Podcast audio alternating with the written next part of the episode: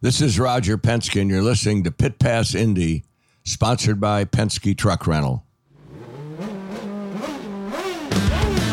IndyCar fans, it's time to start your engines. Welcome to Pit Pass Indy, a production of Evergreen Podcast. I'm your host, Bruce Martin, a journalist who regularly covers the NTT IndyCar Series. Our goal at Pit Pass Indy is to give racing fans an insider's view of the exciting world of the NTT IndyCar Series in a fast paced podcast featuring interviews with the biggest names in the sport. I bring nearly 40 years of experience covering IndyCar and NASCAR, working for such media brands as NBCSports.com, SI.com, ESPN Sports Ticker, Sports Illustrated, Auto Week, and Speed Sport. So let's drop the green flag on this episode of Pit Pass Indy.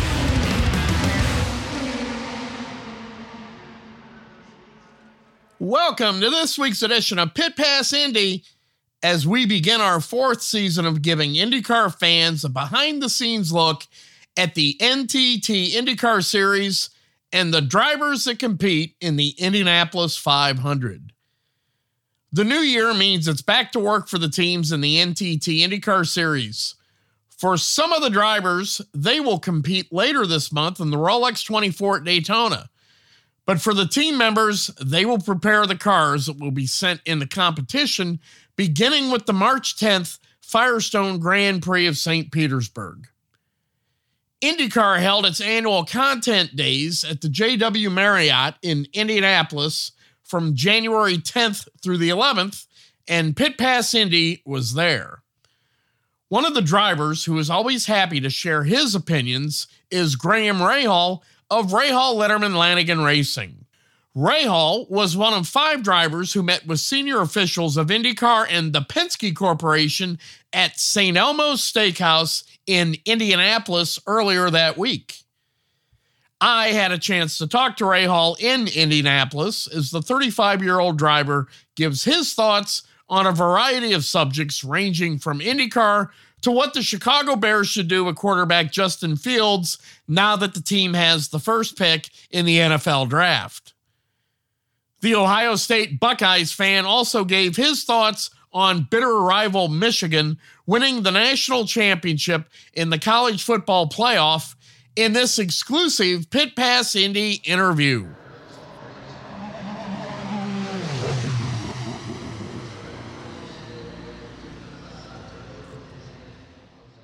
Joining us now on Pit Pass Indy, the always interesting Graham Rahal. Graham, it's early January. We're getting Early. ready for the 2024 NTT IndyCar Series Mm-hmm. season, but that's not going to start till March the 10th. But uh, all the drivers are here. IndyCar Content Days going on in Indianapolis. What are some of the things you're focusing on this early in the off season? A lot of fans think nothing happens during this time, but there's an awful lot that happens. What are some of the things you're doing? it's busy right now. There's a lot happening. Um, you know, I think uh, it's uh, it's exceptionally busy. Um, you know, people are are working hard, particularly our team. I mean, we we everybody knows our struggles at Indy and some of those deals last year. So now, you know, we're pretty locked in to try to make sure we we don't have a have a repeat of that. And you know, and then beyond that, I mean, uh, naturally, we've got uh, we got a lot of work to do just to catch up in other places in other regards. I mean, we've got um, you know, our street course package wasn't good enough last year, so we've got some work to do there. Um, clearly, our road course package got better, but there's probably still some more things to be learned and competitive, particularly on the tire degradation side, to be gained. And so uh, uh, we're going to put our heads down and continue to work hard here. I mean, it, it never stops. I mean, you know, we've been working hard on sponsorship. We've been working working hard on the Indy recovery plan. We've been working hard on you know hiring people. Um, we had a lot of turnover in the winter, but there's a lot of new people you know that are out there to be hired, and uh, so we've it's taken us kind of all over the map to uh, to try to locate those. IndyCar has had a lot of things that they've needed to work through, one of which was the hybrid assist unit, which was going to be introduced at the beginning of the season. But that has now been delayed until middle of the season. At the time the announcement was made, a lot of the fans viciously complained about that. But yet, if you put it within reason, you haven't had a chance to test it yet. Well, I haven't so even had a chance to been- test it, but also like I said to you guys a minute ago in the media scrum, is that people don't, you know, people that are sitting there that are not um invested in invested, the sport. but Yeah. actually like in the sport, they don't realize the struggles that we've had to get parts. And it's suppliers. And everybody goes, Oh, IndyCar, IndyCar, IndyCar. It's not IndyCar. It's suppliers. And and it's not even and for those suppliers, they may be banking on suppliers of theirs to get the parts. Like, there's so many levels to this. And as I said to you guys in my businesses, um, I've noticed it and we felt it over the last 18 months, almost gotten worse than it did during the COVID days. And so, you know, for me, um, to be quite frank, like I think it was the right thing to do to delay it. Would we have liked to see that maybe earlier? Sure. Um, you know, but RLL hasn't had any any time at all with the hybrid. I don't think a lot of teams have. And so for the teams that have, it's still going to be an advantage when we switch over to it because of the mass and obviously the driveline loss and all the other things, all the other aspects aspects that will go with it. Um, but it was the right decision. Um, you know, we we soldier on, we focus forward, and you know, try to make sure that we that we put uh, put a good product on the track when the time does come. Some people think that it might make a little more sense and be a little more fair to do it at the beginning of the 2025 season rather than in the middle of a season when you have two different formulas. I How I do you agree. feel on that? I agree. In my in you know, my personal opinion is that I would like to. I think you know, waiting till 2025 wouldn't be a bad thing, but I don't. That's not going to happen. It, it'll be introduced here mid-season. You were part of a small group of drivers that met with IndyCar senior management, with management of Penske Entertainment and the Penske Corporation to talk about IndyCar and a lot of the things that they're doing to for the future. What are some of the things that you can tell us came out of that dinner? Yeah, I mean, I can't say much, you know, out of respect, right? I feel honored. I feel honored that that they call me. Um, you know, that I'm one of the few guys that gets the opportunity to sit in that meeting. And so I'm just going to leave it at that. Um, you know, but for me, you know, I thought there was a lot of good things. I thought I I think there's positive to come. I think people are going to see a lot of positive things to come, and uh, and that should be the focus. You know, sometimes the initial announcements, sometimes our lack of patience overall, as, as which is human nature. Um, those things hurt us a little bit, and so I think it'll be interesting to see what comes out and the, and the reaction over the next couple months. Very important area that needs to be addressed in the first quarter of the season is IndyCar's television partner for mm-hmm. 2025. Right now, they have a really good platform with NBC where there's various platforms that NBC Yeah. can use to Yeah. promote IndyCar. NBC gets the eyeballs. It's a major network that doesn't necessarily mean that they're going to get renewed. So, how do you feel about how important this decision is going to be? Well, I think it's really critical for the next handful of years of the sport and where we go.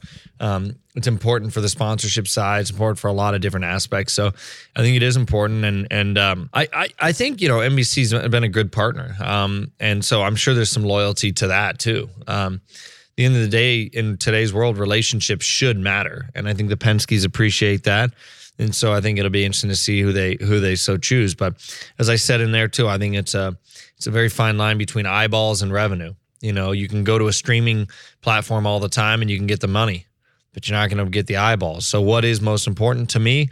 You know, I think the eyeballs today are still the most important thing. But you know, but some injection of funds into the series uh, certainly wouldn't hurt too. Not only the series, but some of the events. If you look at the NASCAR model, you know, where the tracks get paid, you know, a fee, um, that helps a lot.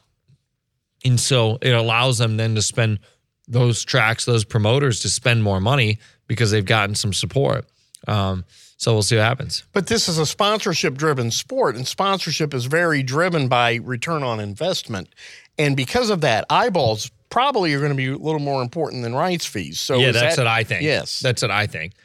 Um, but I don't make those decisions. So we'll see, Bruce. As far though as the returning to prominence, especially after the way things went at last year's Indianapolis 500, one of the crushing disappointments of your career, you were able to get into the race as a uh, replacement driver for the injured Stefan Wilson. But in a lot of ways, for as much as that's a month you would like to forget, you learned a lot that can help the organization. What were some of the things you learned? Learned a ton, and I think even beyond that, um, I think that we we um it woke us up. It woke us up. And it's sad that it took that to wake us up, but it woke us up. And I'm excited to see you know where we go from here. I'm excited to see what this year has in store for us. I mean, you know, it was a brutal month for me. Um I don't want to live it again, but I did live it.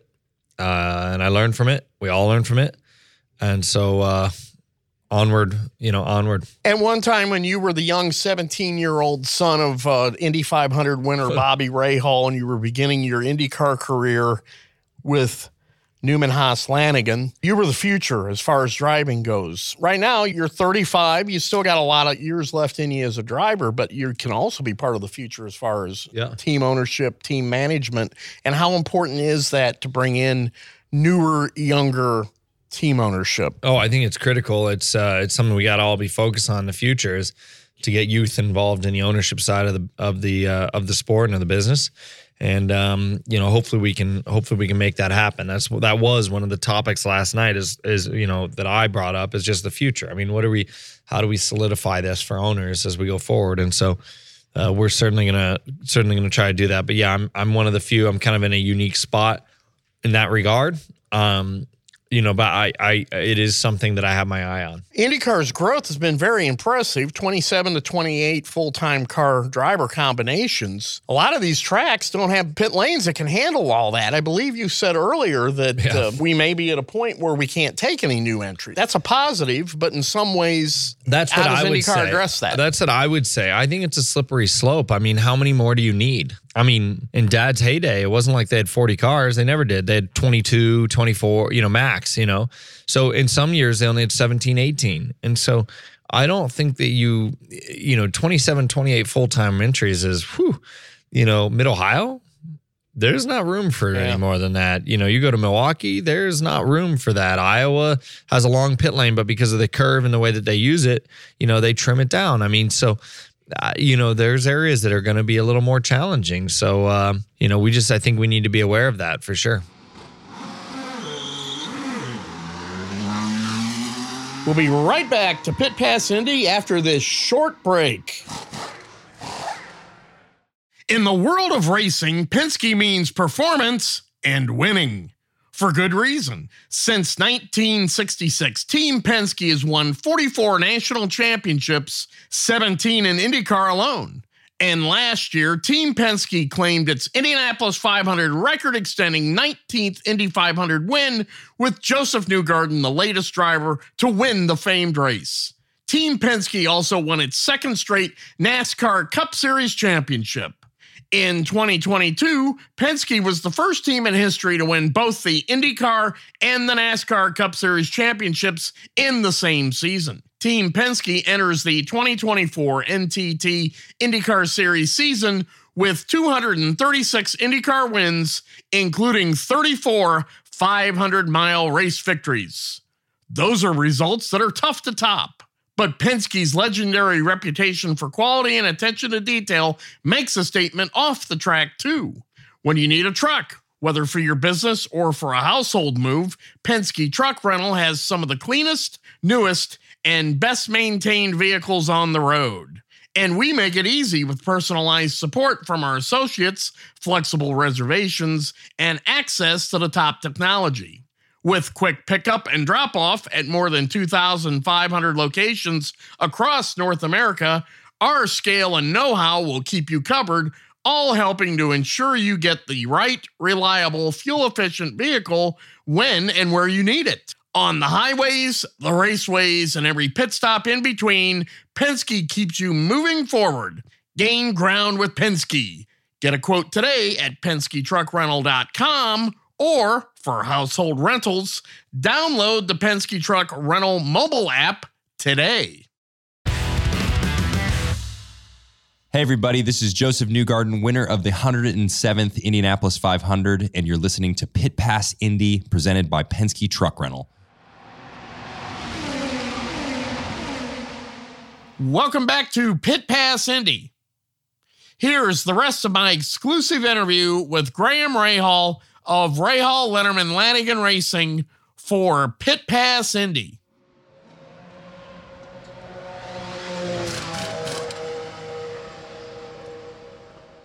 And of course, Graham Rahal is a man for all seasons, not just auto racing. Huge Ohio State fan when it comes to college football. So I have to ask if you're the Today is the day that you have to commit to the transfer or to the portal or pro. So I'm waiting to see. Well, the other question I had is if you're the Chicago Bears, what do you do? You can't, in my opinion, why would you get rid of Justin Fields? Do you really think Caleb Williams is better? Like, really? I mean, he's like four inches shorter. And we've seen smaller quarterbacks struggle in the league, Yes. particularly nowadays. Justin Fields is a magician, just like Caleb Williams. The problem is they shouldn't have to be a magician. You shouldn't be under pressure 68% of your snaps or whatever the number is. It's outrageous. You shouldn't be. So, yes, can he be more consistent on some of his throws? You know, maybe. But the reality of the situation is he certainly doesn't have a lot of help. And I, I was cheering for the Bears at the end of the year. You know, I really wanted to see him do well.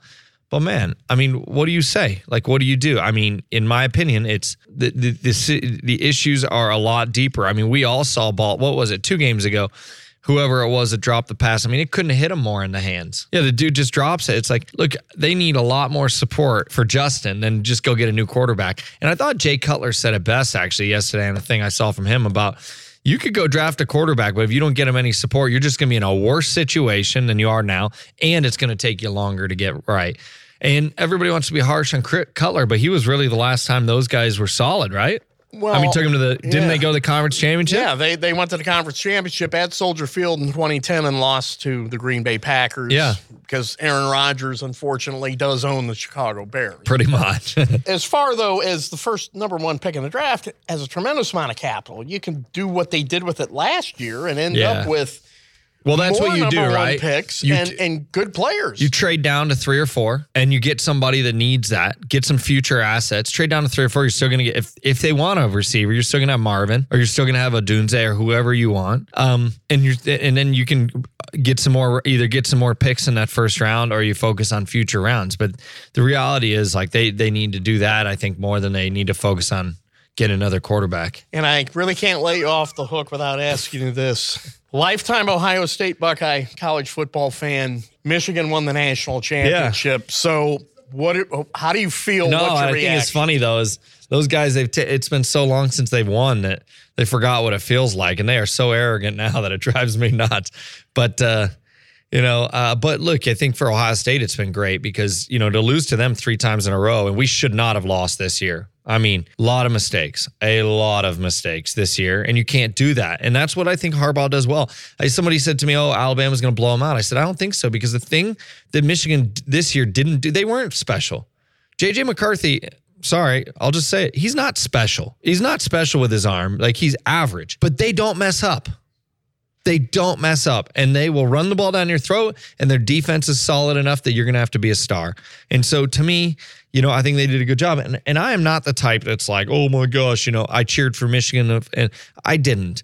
But you know what? I like to see the Big Ten win the national championship because I'm so sick and tired of hearing about how the Big Ten's terrible and so on and so forth. So, but for Ohio State, it was great because it really rebooted them. They're finally making changes in several coaches. They've gone to the transfer portal and they've kicked butt. And those are things that every other team has done except for us lately. And so I do think it's been, you know, good for them to to light a fire. And how much do you think it'll change to have a 12 team playoff as opposed Way to better. a 14 playoff? Because I think the clear thing this year, yes, I'm a homer, but the four best teams this year were Georgia, Alabama, Ohio State, and Michigan. And I'll say that all day long. I don't think anybody else was any better than them. But at the end of the day, you're you know, the committee's left to make a decision. They made a decision. And I don't think the four teams you got in the playoff were the four best. So next year, they can go prove that. And so we'll see. Well, as I said, Graham Rahal is a man for all seasons, but especially the IndyCar season. Graham, good luck in 2024. And thank you for joining us today on Pit Pass Indy. Thank you. And that puts a checkered flag on this edition of Pit Pass Indy. We want to thank our guest, Graham Rahal of Rahal Letterman Lanigan Racing, for joining us on today's podcast. Along with loyal listeners like you, our guests help make Pit Pass Indy your path to victory lane in IndyCar.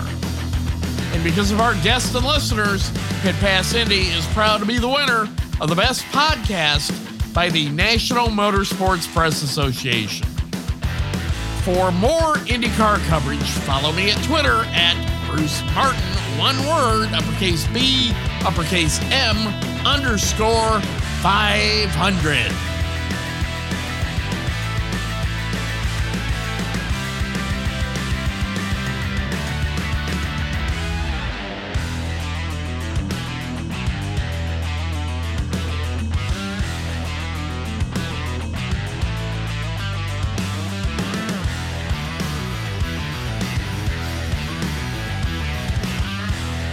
This has been a production of Evergreen Podcast. A special thanks to our production team. Executive producers are Bridget Coyne and Gerardo Orlando.